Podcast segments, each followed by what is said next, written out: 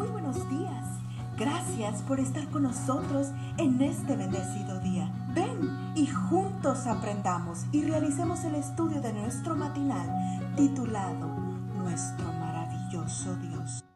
Nuestro matinal se titula para este día, Tú eres Dios que ve. La matutina para el 23 de septiembre lleva por título Usarla o perderla. El versículo de memoria se encuentra en 2 de Timoteo 1, 6 al 7 y dice, Por eso te aconsejo que avives el, el fuego del don de Dios que está en ti por la imposición de mis manos, porque no nos ha dado Dios espíritu de cobardía, sino de poder, de amor y dominio propio. Te aconsejo que avives el fuego del don de Dios que está en ti, le dice el apóstol Pablo a Timoteo en nuestro texto de hoy. ¿Qué le quiso decir el anciano apóstol a su hijo espiritual? Quizá convenga leer esas mismas palabras en la traducción del lenguaje actual. Ahí dice, te recomiendo que no dejes de usar esa capacidad especial que Dios te dio. Comprendemos con mayor facilidad el consejo de Pablo a Timoteo al dar una mirada al término griego que el apóstol usa para expresar la idea de avivar. Se trata de anasopureo, atizar, renovar la llama, reavivar, que aquí se usa metafóricamente para indicar que el don de Dios es como un fuego que se puede apagar si uno es negligente. En otras palabras, para cumplir su ministerio, Timoteo no necesitaba que Dios le diera una nueva capacidad, más bien debía usar la que ya había recibido.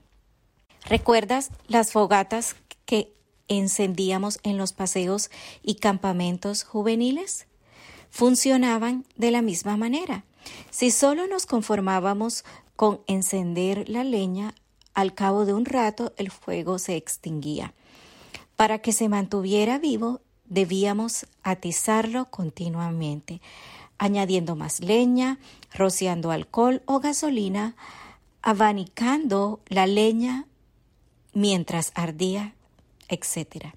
De la misma manera, hemos de avivar los dones que Dios nos ha dado.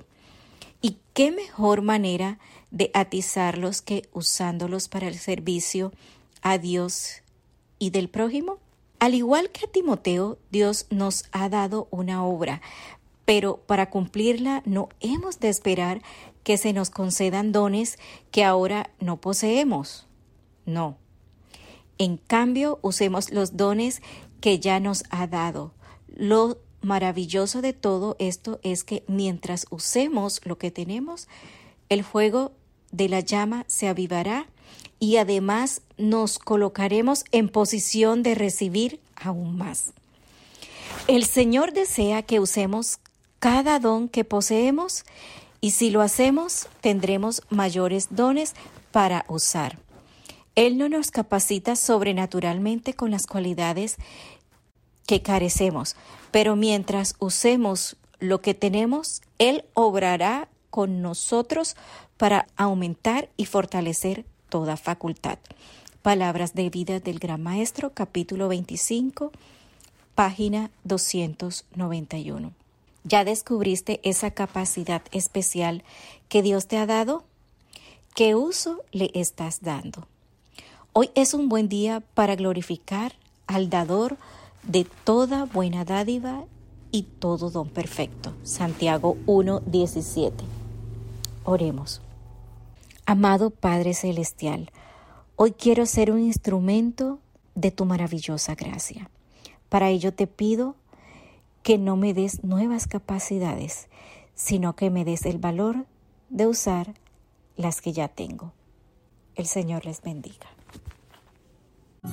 Cada día Gracias Dios por darnos la tranquilidad necesaria para enfrentar los retos, alegrías y dificultades de este nuevo amanecer. Porque el Señor tu